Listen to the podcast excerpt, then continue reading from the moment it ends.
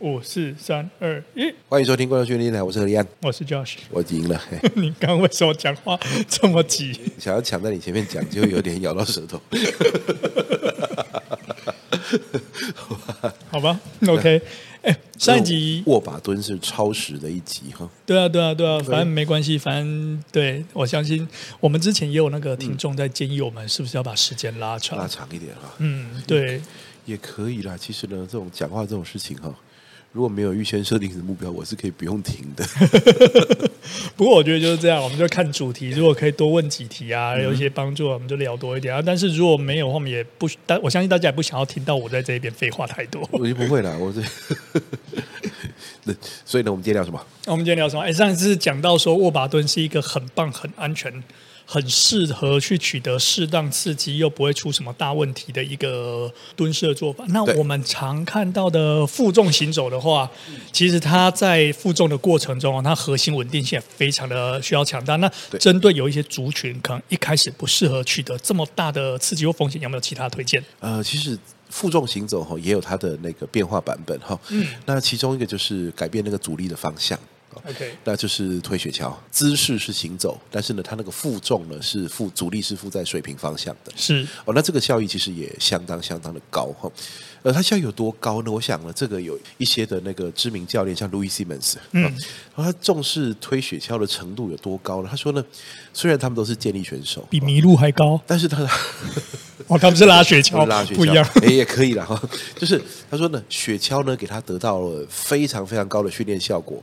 在某些阶段呢，甚至呢，那个训练效益呢，来自雪橇的比来自深蹲还多。真的，真的是有这种，他是这个这个是是真的是这样子说的哈。那再来呢，就是这个呃，Stuart McGill，嗯，Stuart McGill 呢，他他说呢，这个推雪橇呢，这个东西呢，它的效益之高哈。说如果说。训练深蹲的人呢、很多人都是为了要做下肢三关节伸展。那但是呢，在做下肢三关节伸展的时候，你你会说蹲下站起来就是下肢三关节伸展一个典型的做法，那的确是没错。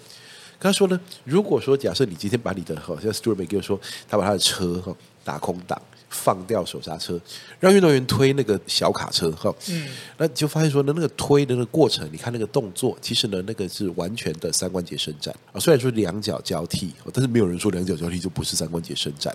他训练到很大的肌力，那而且呢，他有这个呃先天呢就会有容易。能够反复的反复次数的这种，你不会说什么这动作呢无法被重复啊。嗯，那再来呢，就是呢，它的那个更大的好处是说，它那个脊椎压力比起你把杠直接背在背上来说哈，它是少很多的。嗯，就是说推雪橇那个压力是水平的啊，所以只有你推它的时候，那个压力是存在的，只要你不推，那个压力就不存在。所以对于那个脊椎呢，需要保护啦，或者说他现在脊椎负重已经太多了，然后那他需要是减少这个脊椎压力的人来说，甚至他可能是受伤的，他其实呢可以去推雪橇、拉雪橇。如果说呢，脊椎是到了一种现在完全不能够让力量通过的话。那其实也很简单，雪橇改成用拉的，我这样讲呢就变成麋鹿哈。然后呢，把雪橇拉雪橇的绳子绕过自己的腰，腰部以下开始负重，完全可以让脊椎受伤的运动员或者是一般人哦，他现阶段不能在肩膀上压任何重量，嗯，但是他可以把雪橇绑在腰上，然后呢拉着雪橇往前走。那只要走路的那个姿势有经过调整，其实它是一个非常安全、非常有效的动作。而且像推雪橇这个东西，还有一个最最明白的一个好处是什么呢？你知道大重量训练最怕什么？最怕动作失败。动作失败，你到底怕什么？怕重量掉下来。对，受伤。对，嗯、雪橇不会掉下来。哦，因为它本来就在地上了。哦，对。也就是说呢，那你你不论是深蹲、硬举，你都有落杠的风险。对。那你抓举、挺举更不用说，那杠从非常高的地方落下来。所以说你要做这个训练呢，你得要去实时评估那个杠落下来的风险。但雪橇落下来的风险为零，除非你拉到它飞起来，要不然的话呢，这这实在也不容易了。或者是场地有一个巨大的悬崖，然后你掉到楼下去。是不可能、啊。讲那种极端的例子，如果不考虑的话呢，雪橇它本来就在地上，是。所以呢，当重量比人低的时候，训练的安全性就高。嗯。而重量比人高的时候，训练的安全性就低。所以呢，其实呢，雪橇它的这个好处呢是非常好处和安全性呢是非常非常高的。OK，那如果说呃以推雪橇来讲，只要腰带位置绑对，我们不要绑到脖子上，应该说 理论上都都一样，就是不管是推跟拉都可以取得不一样的效益嘛。的确的，你如果说你把它绑绑在腰上好了，嗯，或拉在手上都一样，你你往前走就是。练习推，往后走就是练习拉。OK，所以呢，等于是说，你任何你你甚至可以往螃蟹走，你可以侧面走，嗯，你可以斜着走，你可以你可以循着奇特的路径来走。那我问一下哦，以推来讲，我们常看到两种不一样的姿势手法，一种是上身打的比较直，对，那另一种呢，可能是整个身体它还是直的，只是它它距离地面是有角度的，是一个斜的。嗯、那这两个训练的方式是不一样，还是说有哪一个比较好呢？呃，这个是这样子哦。这个其实就是行走式的和冲刺型的啊。是行走的雪橇，就雪橇行走，然后往前走，你身体基本上是躯干是挺直的，然后你每次呢落脚呢，大概会落在自己的体重心正下方，或甚至是稍微超前一点点。嗯，那这个就是行走型的。那这种姿势呢，相对来讲身体打直，你在推的时候，你手呢在推的时候，基基本上来说你是站着，然后你手做的是跟棒式支撑一样的事情，所以它其实是一个 walking plank，OK，它是一个行走棒式，嗯，所以在推的时候呢，你的这个呃核心稳定性的那个需求是非常高的，是，而这种姿势呢，相对来讲也不容易出力，所以说呢，雪橇真的不用太重。你光是走对姿势，其实那个效益就已经出现了。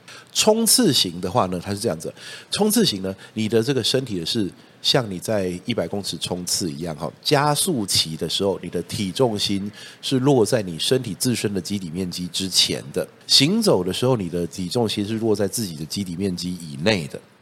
那所以呢，那为为什么这样可以冲刺？因为当你把重心往前丢的时候，你人会整个往前跑。那只要你的脚可以撑得住。哦，你的重心往前掉的时候，你脚可以撑得住，你人就在往前，所以它可以向前加速。哦，那推雪橇呢也有这种姿势，那你向前手扶好了以后呢，身体用力的往前倾倒，哦，那请有些可以非常非常倾斜啊，几乎是低于四十五度了。那用这种姿势来做的话，就是属于冲刺型的。那冲刺型的的话，它有几个特性哈。呃，第一个特性就是说，它的那个体重的一部分会被用来推雪橇。OK，这这是这是很有趣的。为什么？因为重心向前的时候，你会产生水平分力。所以呢，雪橇你会感觉，哎，雪橇变轻了。原来如果说用直体的行走式的方式来推的话，你会发现说呢，哎，这个这个这个大概到多少东西一一百公斤左右，你可能就觉得它有点吃力了。就你身体改成姿势往前压，所以发现，哎，怎么这变这么轻？其实是因为你的体重被加进去了。其实像我 我说，那个这个有有一个 trick 哈，其实大家可以去玩玩看了。就是说你在推雪橇的时候，你发现啊，这雪橇好重哦，啊，结果呢，你的队友呢，哦，都推的脸不红气不喘的。那你推的时候就啊，好吃力哦，怎么办呢？哦，那你说我我搬掉一点重量，我好像有点这个，好像有点示弱哈。这样我讲，我穿一件负重背心。我家比你们重，我过来推。我告诉你，这会变简单。画面上变强壮，没错。画面上跟你讲，我穿了负重背心来推哦。你看到你们那还是空身，我加重两推，实际上的雪橇会变。当然了，你身体披挂的那些重量本身有额外的负担，这个。无可讳言哈，嗯，不过呢，它会让一个你本来推不动的雪橇会推动起来。它在雪橇移动上面是有 帮助的，是的。所以其实呢，说起来，像我们这种体重一百多公斤的，我们常常就是人家推雪橇推的面红耳赤的，然后我们往前哈，我其实我只要姿势摆下去，那雪橇就动了，也不是我多用力推，我的体重已经把它推走了。那所以呢，这个这个这个点是要在考虑强度的时候呢，是要知道的。呃，在呃。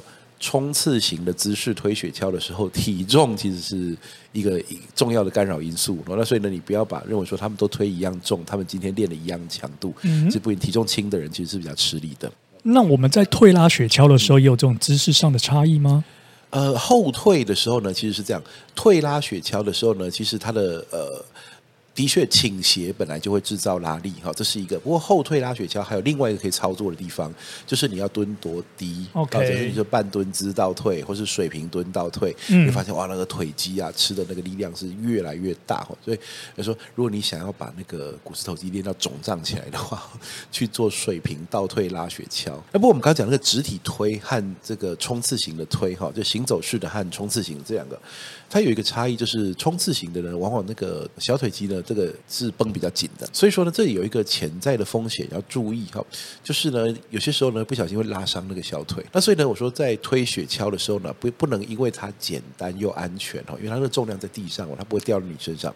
所以你你很少有时候被雪橇压伤的哈。就推的那个人自己了哈。如果他推去撞别人的话，另外另当别论。不过呢，他很少人推雪橇的自己被雪橇压伤。可是那个姿势一做出来，他跟冲刺很像哦。你看，你很少跑步的人哈。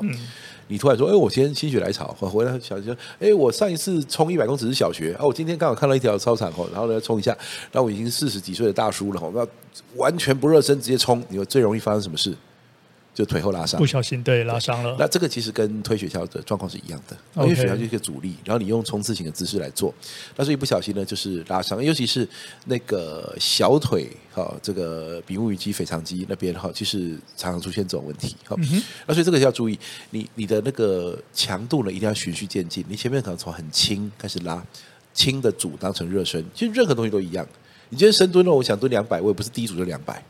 可能会从什么八十开始慢慢热身加上去，那推雪橇也是一样，可是你要从轻的空雪橇，然后呢来回几趟当热身，然后开始把重量慢慢加上去，这样子才能够。而如果当你加到你发现，哎，我我上一趟推完，我的小腿紧紧的，甚至有点刺刺的哈，该停了，休息了。哦，对对对，这其实就是它不像那个重量训练一样会有一个清楚的力竭，就是你你举不动。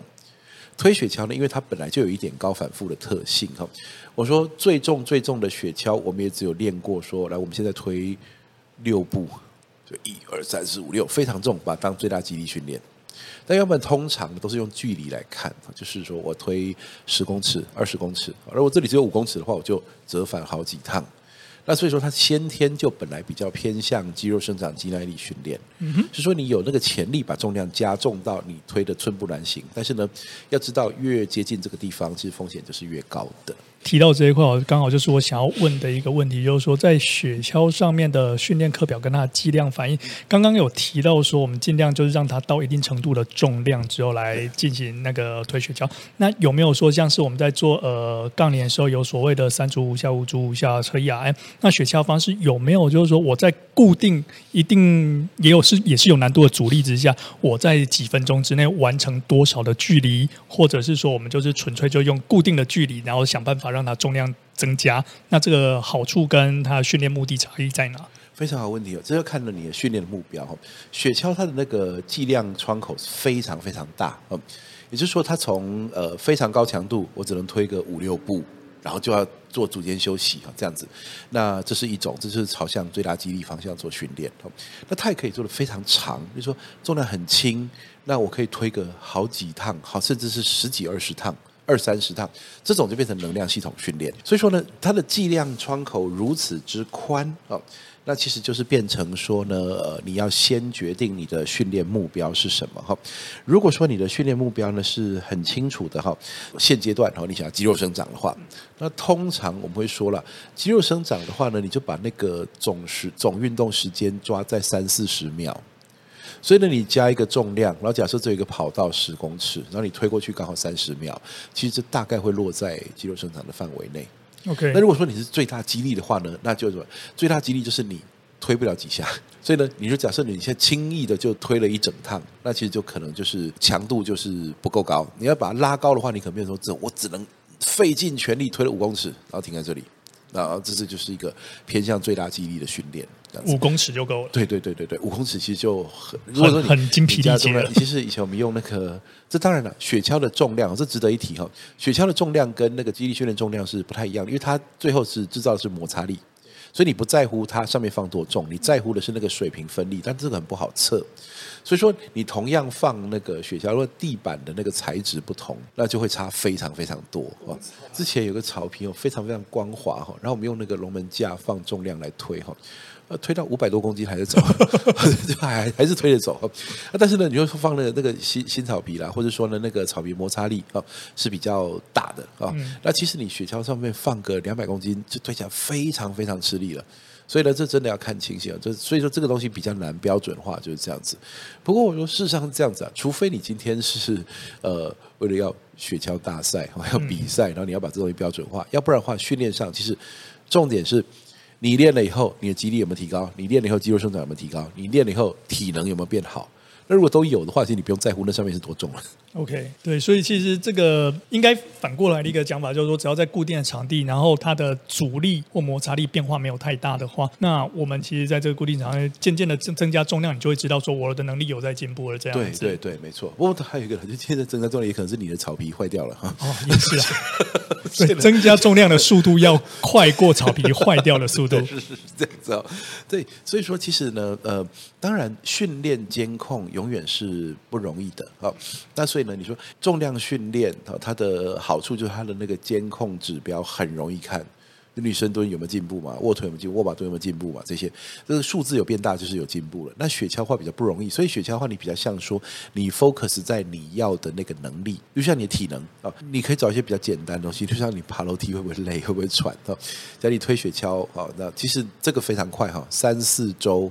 每周大概两三次，推个五到十组，是那种推完会很喘很喘的。但是你又让他休息到不喘了再来推那种。其实呢，三到四个礼拜过后，你会发现你爬楼梯健步如飞。因为呢这个能量系统反应是特别快的。对对。那如果说是肌肉生长的话呢，当然就是看你的体重和。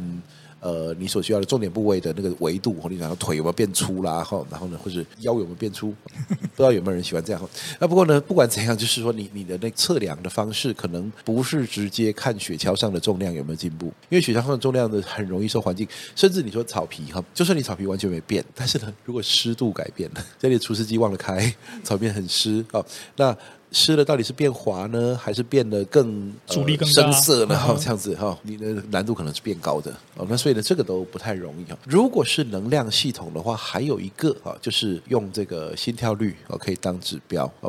不过心跳率要注意了，太短的间歇，心跳率是不会来得及反应的，所以你要看很多组以后。哦，这样子，这几个都是可以间接去测量它的强度的东西。OK，哎，那我再问一个关键问题：推雪橇的呼吸法应该会跟负重行走很类似？呃，的确哈，不过呢，它更好一点，就是说呢，负重行走哈，其实你的呼吸法是有不成功变成人的一种 这种临界点哈。就是如果失败了，你的呼吸法错了哈，就你重量是得放下来了。那雪橇呢，如果你呼吸法一口气没换过来的话，你的脊椎骨不会有危险。为什么？你没力的时候，那个重量也不压在你肩膀上，所以你。你没力就推不动而已，然后站在那边喘一下，在那边喘一下哦，然后再推一下，然后呢，或者说呢，这个如果你有限定时间把它推完的话，再赶快去赶那个时间就好了，这样子。嗯、那但是呢，那个呃，所以呢，呼吸法简单来讲还是配合脚步的短吐气啊，配合脚步，因为你毕竟啊，从脚出支撑力到手去推雪橇。这毕竟这个力量是通过你的脊椎骨的，而且呢，其实就算今天力量没有通过脊椎骨，就算你用腰带，你用绑腰带的方式来拉，嗯、事实上呢，中轴稳定的时候，四肢力量还是比较大。不管力量有没有直接通过它，有通过它就保护，没有通过它的话，它仍然是个发力机制。所以呢，配合脚步的短吸短吐啊，脚步短吐气是是是，像蒸汽火车一样，你你不用真的发出那个声音，但是呢，那呼吸法是这种。还还有还可以拉气笛哈，对，就是呢，呃，基本上来说配合脚步的短吸短吐哈，就可以让你很顺畅的把它走完哈。那尤其在能量系统训练的时候，这是更重要的，因为如果说你呃没办法换气啊，那这个比起负重行走来说自由得多。你觉得气不够，你大口吸气没关系。负重行走，如果这样子气没有调的够顺的话，那个重量会撑不住。对。但是雪橇的话，你就大不了就是扶着它用力喘两口气，然后再继续推啊。所以呢，它其实容错空间是比较大的，是比较自由的。Okay. 所以雪橇在这个能量系统上面的训练，或者是这种距离型的那个阻力训练的话，其实它也算是一个相对安全。然后有效的一个训练方式，而且呢，还有一个我再补充哈，就是雪橇它其实呃不要把它限定为下肢训练，其实你大可双脚站定了之后，用手用力推或是用力拉，所以它完全可以变成一个非常有功能性的上肢训练。所以你是说站在原地，然后就在这边推拉推拉？呃，这个不不见得一定是这样了，但你看一下，我把它往前推，对，然后往前走一步。脚站定了以后，再用手的力量把它往前推，然后再往前走一步。也就是说，这雪橇一样被我一步一步往前推。可是我每次都是脚步定格了以后，用手的力量把它推走。所以这整趟呢，本来是用腿力制造进步的过程，变成用手力在制造进步。OK，那像拉的话更容易了，有很多地方有战绳哈，把它拴在雪橇上面，然后呢就拉着战绳到。草皮的另一端去，然后这就像拔河一样，把绳子一直拉拉拉拉拉回来。哦，会发现呢，整个过程当中你一直在做上肢的水平拉，而且呢，因为呢，不管你是或站或坐，你必须要中轴稳定，要不然会拉不动，要不然姿势会歪掉。那所以呢，这样能够稳住自己的脊椎骨，然后开始。做拉的动作，其实其实呢，很像杠铃划船啦、反式划船啦，或者是说呃引体向上、滑轮下拉这一些动作，其实你想要练的肌群都可以用雪橇来复制。